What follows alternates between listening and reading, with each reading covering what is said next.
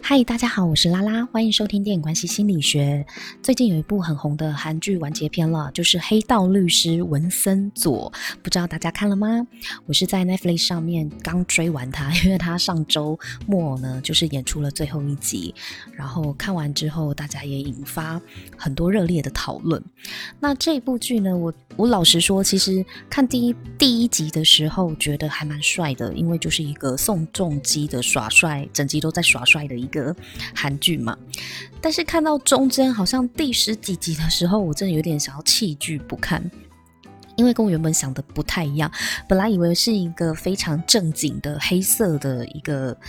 呃律政律政相关的戏剧，因为它叫黑道律师嘛，感觉就是这个律师他可能会打很多官司，很多 case， 对，然后用一些可能不是正统的律师的手法去处理，但后来发现不是、欸、他从头到尾其实只有一个 case， 就是关于景家大厦的拆迁案，整个剧情就围绕着这个 case 在走，对，然后也不是什么很严肃的律政剧，不是，这差不多第二集的时候，大家就可以感觉到他整个已经歪楼，就是歪歪成一个很无厘头的谐星搞笑剧，所以我就把它定调为幽默的黑色喜剧好了。对，然后看看宋仲基在里面的反差，就觉得嗯，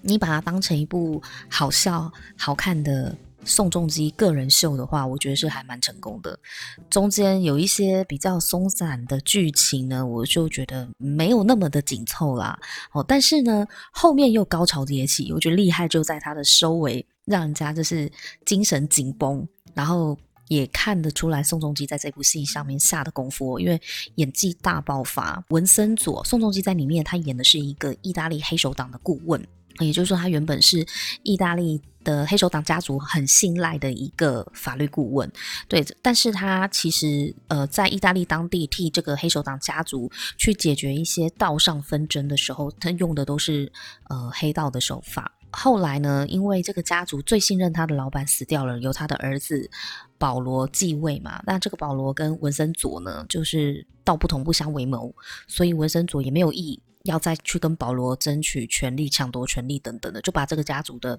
继承权经营权都交给保罗之后，他就回韩国了。对，他他的意思是说，我没有要跟你抢，你也不用找我，反正我就回韩国去过我的生活。然后故事就围绕在文森佐回到韩国之后，他其实背负着一个很大的秘密，就是当初呢他知道有一个中国的富商把价值八百多亿的黄金金条、哦、藏在一个叫做景家大厦地下的这个密室里，他是想要去取回金条的，但因为这个景家大厦这个违建啊，他呃即将面临拆迁改建，但里面有几个钉子户死都不搬哦，那反正就是也跟这个集团呢杠上了。在剧里面的坏人就是这个巴别集团，他们就是很想要赶走钉子户，然后把景家大厦呢拆除，然后去做都更规划等等的，但因为呃这些钉子户就不走。那文森佐他回来，他其实也是很想要把景家大厦拆掉，对，可是可是也有别的人想要拆景家大厦，所以这就让他陷入了一个他要怎么样去成功的取出在这个大这个大大楼的底下的密室里面价值连城的金条、哦、这就会是整部剧的一个重点。反正他就是要想办法，想尽办法要把他的金条取出来就对了。剧情我就不多说，大概就点到这边、哦、那有兴趣的朋友可以自己去看。在最后一集呢，文森佐他有讲到一句话叫做恶比善更强大，为什么呢？因为善跨越不过体制跟道德这两关嘛，所以在整个剧情里面的一些桥段也好，就是几乎都是用以暴制暴的概念在阐述这个价值观、哦、但是我觉得以暴制暴大家看的就非常爽，因为每次看文森佐呢，就是替景家大厦这些平民小百姓去修理那些大财团巴别集团的坏蛋的时候，虽然是用的是呃比较黑道的手法，但是其实巴别集团整个也跟黑手党没什么两样啊，他们也是可以为了自己的利益然后就乱杀人的人。而且他们在剧里面就讲到，其实现在韩国就整个社会就跟黑手党是没有两样的，台面下有非常多肮脏见不得人的一些手段。我个人觉得啊，文森佐他用黑手党的手法去对付这些巴别集团的恶棍啊，他虽然是用以暴制暴的方式，那我们就来谈论一下到底什么叫做以暴制暴。以暴制暴对我来说呢，它就是一种本能的反应，是人性为了求存最原始的反应。就你伤害我，我就要伤害你啊，你打我，我就要打回去啊，它是最最本能的一个反应动作。对，那只是如果我们把它套在道德跟体制之下的话，就会觉得诶，不可以以暴制暴，我们要以德报怨，哦，不能以怨报怨。对，那但是这都是在教育人要压制自己内在的兽性跟原始求存的本能。而且这会衍生了一个问题啊，就是到底什么是正义？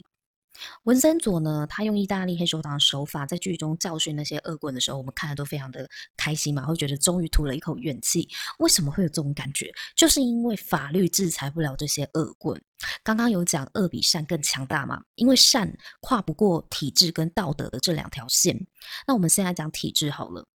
体制制度例如法律，法律就真的能够代表正义的伸张吗？如果法律可以替景家大厦的这些平民老百姓去伸张正义的话，那文森佐也用不着用黑道的手段去惩罚这些巴比集团的坏蛋嘛。其实这就是在告诉我们，法律没有发挥它正常应该要锄强扶弱伸张正义的功能。那为什么法律它没有办法去伸张正义呢？因为刚刚我讲到，它也是一种制度，一种体制，只要是制度就容易被恶意渗透与掌控，去沦为有心作恶的人的工具。所以剧里面才会有一句话说，真正该死的不是法律，而是那些玩弄法律的人。对，法律它就是一个中立的工具，是人要怎么玩它，把它应用在哪里。这就好比说一把刀，它到底是凶器还是砍杀敌人的防卫的武器？刀就是刀啊，刀是一个客观的工具，你怎么用它，把它用在哪里，才会是定义你的目的，你做这件事情的意义。对，所以法律也是啊，法律你可以用来帮呃老百姓去伸张正义，你也可以用来 cover 那些巴比集团坏蛋所做的坏事。对，所以玩弄法律的人才是真正该死的人。再回到文森佐这个人啊，为什么文森佐呢，在剧中好人坏人最后都很爱他？像张汉书啊，最后是背叛自己的哥哥，然后投向文森佐这个阵营，并且他其实心里面认定，他好希望拥有一个像文森佐这样子的哥哥。到底是为什么？当然除了他是宋仲基，他是主角之外，我想文森佐他一定透露出非常大的个人魅力，去征服这些不管是一开始跟他敌对的人，还是不相信他的人，最后都会被他折服而信任他。在我看看来，主要是因为文森佐呢，他待人都是出自于他的本能。你对我好，我就会对你好；对，那你对我不好，我也不会放过你。然后你凶我，我就凶回去，然后不跟你假来假去。其实这个本能有时候是，我认为他是真正的真诚，他出自于本能的去对待别人，别人是感受得到的。像他对待张汉书，虽然没有什么太肉麻恶心的举动，也没有刻意要对张汉书好，营造一个暖男的印象。他还常常骂张汉书，就是也很常 cos 他，但是张汉书就心里面其实知道文森佐是真心的在对待自己好，跟张汉说不一样。所以我觉得他就是一个非常真诚的人，可是他这个真诚又不是那种要讨好你的那种真诚哦。大家也知道他是睚眦必报的嘛，对他，因为文森佐他就是一个正常的人啊，有恩必答，有仇必报，所以也很。景家大厦的住户也都很清楚知道文森佐的个性，对，所以一开始也很讨厌他啊，不信任他，可是后来就觉得，哎，他他真的是真心的在对待我们，所以我觉得这个信任感啊，是文森佐他自己建立起来的。各位听众朋友，感谢你们一路对电影关系心理学的陪伴啊！节目至今呢也制作快要一年了，终于有个机会可以跟大家见见面。这一次呢，受到有时候小酒馆的号召，我们会在这个月五月二十三号礼拜天的下午举办一场联合粉丝见面会，至少会有六组知名的 podcast， 我们会轮番上阵，然后会去带一些活动，或是现场就直接录 live podcast。也许还有其他神秘嘉宾会一起来串场，不知道哈。所以现场除了可以跟我们互动之外呢，我们还商请了一个节目叫做。做饮食输出的主持人，他也是个 podcaster， 叫做火星主厨，到现场来摆设美食摊位哦。然后当然也少不了沁凉的台湾精酿啤酒，不过这就是你自己决定要不要购买的。那整个活动呢是免费入场、免费参加的，所以也非常期待各位来玩。那如果你愿意参加的话呢，要麻烦先填一下参加意愿调查。我们现在为了这个严峻的疫情，我们的报名表也是采取实名制，而且是按照报名顺序，就是先报名。那如果你到的话就先入场这样子。现在我们也还在观望说到底这个活动能不能办得成，但是没关系，我们就是如果你有兴趣要参加的话呢，你可以先填报名表，对，至少确保就是让我们知道说呃当天你有可能会来。对，那如果说呃到时候疫情的发展真的是防疫层级在升级的话，在升高的话，禁止任何聚会的话，我们也会取消、哦、但是这个可能要到日期再接近一点啊，我们才会再做通知，所以也请大家留意一下电影关系心理学的粉丝专页跟 I G。 那要去哪里报名呢？我的粉丝专页啊和 I G 的连结上面都有哦。我们的活动名称叫做有酒有肉有朋友。那我电影关系心理学是在下午的三点到四点的这个时间，我当天会跟大家分享有关星座的主题，它也是一场 live podcast 的参与。那现场也开放，如果你有问题想要跟我互动，不管是问什么的话，我都很乐意回答哦。那请大家如果有兴趣要来的话呢，虽然不知道办不办得成功了，但是至少免费报名嘛，先报名，相信对你绝对是有保障的。期待看见你们哟。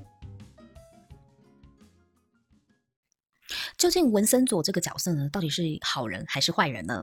首先大家要先来想一想好人与坏人的区别在哪里哦，因为其实在呃剧中那个恶女崔明熙律师呢死前呢对文森佐说，你跟我没有什么不同，大家觉得呢？大家一定觉得哪是啊，文森佐跟你差那么多。文森佐自己也回崔明熙说，我跟你当然不一样，我是多闻天王，是统领夜叉跟罗刹的多闻天王。多闻天王是什么？我们等一下再回来谈啊。首先我想问大家是，你们觉得崔明熙跟文森佐真的不一样吗？真的不同吗？也许一念为善，一念为恶，但是谁是善，谁是恶呢？看起来啊，崔明熙就是恶嘛，因为他为了自己的公司，为了自己的利益，为了巴别集团，他替这个张汉硕处理掉非常多不利于张汉硕，张汉硕是他老板嘛，对，他为了他的公司哦，处理掉非常多的无辜的人，就杀掉他们，做了很多坏事。但是你站在崔明熙的角度，也许崔明熙觉得自己不是坏人啊，他觉得他也只不过是各为其主而已。那文森佐呢，他的出发点是为了要呃保护景家大厦嘛，就是他就看不惯这些滥杀无辜的人，杀掉洪承英爸爸的人嘛，对，就是他觉得他自己是在伸张正义。好，也许文森佐在韩国的时候呢，他确实是做了蛮多锄强扶弱的事情。那么他在意大利呢，在意大利的文森佐，他不也跟崔明熙很像吗？就是为了自己的老板、哦、黑手党的老大，去替他铲除掉很多异己，或者是跟他有利益冲突的人，最后都用黑道的方式，就是杀人啊，杀掉。那他跟崔明熙有不一样吗？我觉得这还蛮值得去思考的。在意大利，我觉得他其实跟崔明熙在做一样的事情。那如果崔明熙是恶棍的话，他在意大利也是恶棍啊，只不过他是因为是主角，主角光环，主角威能，我们就会不自觉地觉得主角是好人。可事实上，我觉得他他在意大利的那些所作所为，你很难肯定他真的都是大公无私，然后都是为了锄强扶弱，我觉得不太可能啦。黑手党存在的目的就不是不是在做公益嘛。但确实他回到韩国，他要替景家大厦去争取一些权利，去保护这些弱小的市民。 But 他是为了自己的金条，还是真的为了这些人呢？或许都有吧，利他跟利己都有。对，所以我觉得这就是他他有时候呢是善念，有时候又是恶念，然后他这个人呢就在善恶之间流转哦，有一点像文森佐他自己说的，他认为他自己再怎么样也不可能是白的，他迟早还是要回去干那些黑手党的肮脏事啊。他在跟暖药室的师傅讲的时候就有提到，对，他因为他知道自己双手早就已经沾满血腥了嘛，那暖药室的师傅就跟他讲说，你可以做多闻天王啊，去统领夜叉跟罗刹，虽然你不能成佛，因为毕竟你杀生了嘛，你就是做了杀人的事情，而且还不止杀一个，但是你可以统领夜叉跟罗刹呢，在还是可以在人间偶尔去行侠仗义，就伸张正义啦。对，虽然不能成佛，但偶尔还是可以得到佛祖的称赞的。哦，他也讲强调的是偶尔，也也就是说你，你毕竟也不可能完全就是一个心，就是完全都在做善事啊。对，这有一点灰色地带了啦。但你说他真的就是一个侠义侠盗吗？侠客吗？又不尽然，可能在韩国有一点这个味道，但是他背后最终是要取出金条，他只是不想要在取出金条的过程中滥杀无辜。就像他一开始对张汉硕讲的，其实他大可以用黑手党的方式就直接把张汉硕干掉就好了，可是为什么他没有这么做？因为对他来讲，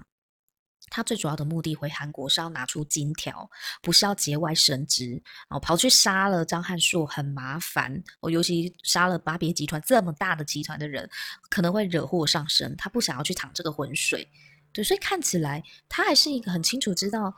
自己的 目, 目标是什么，他就是要取出金条。那他跟锦家大厦这些住户一开始的关系建立，也是建立在他希望可以越低调的取出金条越好，只是殊不知锦家大厦这些住户呢，非常的顽强哦，就是不是很好糊弄的人，你真的必须要跟他们交心，甚至最后愿意把利益分给他们，他们才有可能帮你啊。所以你说文生佐他真的是那么的利他吗？我觉得没有诶、欸，他其实还是为自己啦，只是他在韩国没有滥杀无辜啦，但是他在意大利，他可能也觉得他杀的那些人都不无辜吧。对，但是如果你是别的阵营的人的话，你可能就不会这么想了。对，因为毕竟黑手党哪有在心疼什么老弱妇孺的啊，对，你只要挡我利益者就是死啊。那这部剧里面呢，用到了蛮多的宗教比喻哦，像之前也有一些影评人有分析了，他引用到非常非常多的圣经里面的，比方说是犹大哦，在某一集呢有出现犹大背叛耶稣的画像啊，当然里面剧剧情里面有就有一个人真的很像耶稣的十二门徒的里面的犹大一样，就背叛了耶稣。对，但是也不是把文森佐比喻为耶稣啦，因为最后文森佐自己说自己是多闻天王到底这个多闻天王是谁哦？多闻天王呢，他是印度教里面呢北方的守护神哦，有四大天王镇守着东西南北四方，那多闻天王是北方的守护神，他的形象呢通常是右手托塔，左手呢拿三叉戟。对，那他是专门在统领夜叉跟罗刹去维持呃人间的秩序的，这个是从印度教那边过来的。那后来在日本、中国呢，都有都能够看到多闻天王的形象在这个宗教里面呢、哦。那他统领着夜叉跟罗刹，什么是夜叉呢？夜叉在佛教里面，它是一个可能会吃人或者是伤害人类的鬼神，后来呢演变成天龙八部之一。夜叉它原本是一个会吃人的鬼神，那罗刹呢在印度教里面呢，它是夜间的怪物，专门吃人的，也就是说他们其实是一种可能会伤害到人，然后可能是半神的，也就是鬼鬼神这样子。那多闻天王就是统领的这群这群看起来像是呃有可能会伤害到人类的夜叉跟罗刹哦，当然最后他们都都变为神啦。夜叉跟罗刹最后在这个宗教的流传上面，他们的定义有一点不一样，但是最一开始他们都是吃人类的啊，那他们就是多闻天王的手下嘛，所以多闻天王就是要统御他们的人。这个是在宗教的一些比喻哦，他就把文森佐比喻为多闻天王，就是虽然说呢，呃，他底下的这个夜叉跟罗刹，当然不是说宋仲基底下真的有这样子的人，或许啦，黑手党组织下面都黑道嘛，对，可是最主要是说他的手段啊，他的手段其实都是比较比较偏以暴制暴的手段。除了多闻天王的比喻之外呢，其实在前几集也出现蛮多圣经相关的比喻，其中一个故事就是该隐与亚伯、哦、曾经张汉硕呢就跟张汉书讲说呢，我一定会让你当一个最最最幸福的亚伯吗？好像是，我有点忘记了。那该隐与亚伯又是怎样的典故呢？该隐跟亚伯是亚当和夏娃所生的两个儿子，该隐是哥哥，亚伯是弟弟。对，那该隐他原本是农民，那他的弟弟亚伯呢是一个牧羊的人。那后来呢，该隐因为很嫉妒亚伯啊，他最后就是杀害了他弟弟。所以其实当汉硕跟汉书讲说我一定会让你成为世界上最幸福的亚伯的时候，哎，拜托，该隐最后杀了亚伯，亚伯最后会死掉，就已经在暗示这一部剧有可能就是哥哥会杀了弟弟，那最后真的弟弟领便当了。对，所以这个该隐与亚伯的暗示非常的明显。好，那我来总结一下，就是看了这个文森佐黑道律师文森佐，我的几几个我觉得还蛮不错的点推荐给大家哦。到底有什么看点呢？一个是呃，它其实就是一个非常乱搞的黑色喜剧，就如果你想要放轻松，脑袋不要那么严肃，你想要开一点养眼的、哦、帅哥，然后搞笑剧情、幽默剧情的话呢，那我相信这个会满足你。那第二个呢，我觉得这部戏蛮好的一个地方就是它完全应该是为了宋仲基量身定做的剧本，我想他应该就是宋仲基目前为止的人生代表作之一哦，绝对是他的人生角色。因为啊，这部戏的剧情里面有太多的巧合，就是串联宋仲基在过去所拍的影剧作品的角色或故事或暗号，就有很多的彩蛋啊。比方说《太阳的后裔》，他演他演过《太阳的后裔》嘛，对，然后演了《胜利号》这些。他在别的电影里面或者是影剧里面的一些名字也好或剧情也好，都会有时候会巧妙的 变, 变成这部戏的台词，是别人说出来的台词啊。就是反正就是大家如果有在关注宋仲基或有看过他其他影剧的表现的话，你们应该会会心一笑，就会觉得啊，对，这这部戏他演过。然后再是呢，我觉得他在这里面呢有宋仲基穿很名贵的西装的帅气，我觉得每一集都是他西装秀，因为他是一个意大利黑手党顾问啊，所以他几乎都是换上不同套的那种名牌西装，我觉得哇，就是帅。然后你也可以看到他杀人不眨眼的很近哦，我觉得演技也是蛮到位的。然后跟警家大厦一起搞笑，就是看得到宋仲基很邪心扮丑的一面，然后甚至还有 B L 的暧昧情愫，就是他跟不止一位哦，不止一位配角，就是很多配角，因为都很喜欢这个顾问嘛，都很迷这个文森佐，所以他在里面也真的就是有上演了一些 B L 的剧情，我觉得很搞笑啊，就是看到笑翻。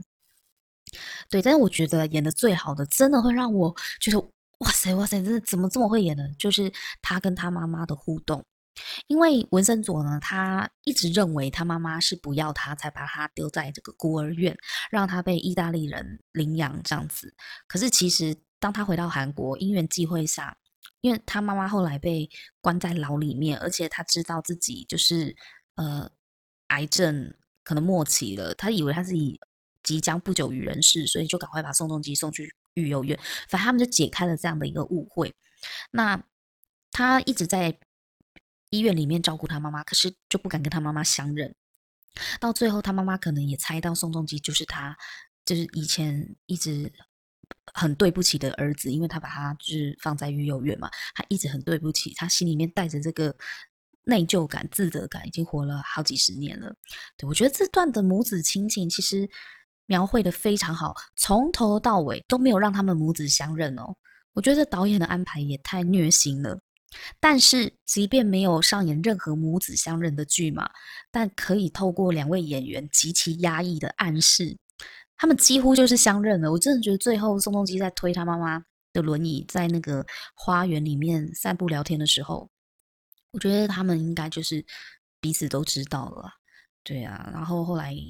他妈妈后来死掉了嘛，我说哇，那边也是演技大爆发，真的就是情绪压抑久了大爆炸的那一种。反正我我我猜啦，我猜宋仲基可能会因为文森佐而拿到一些奖项，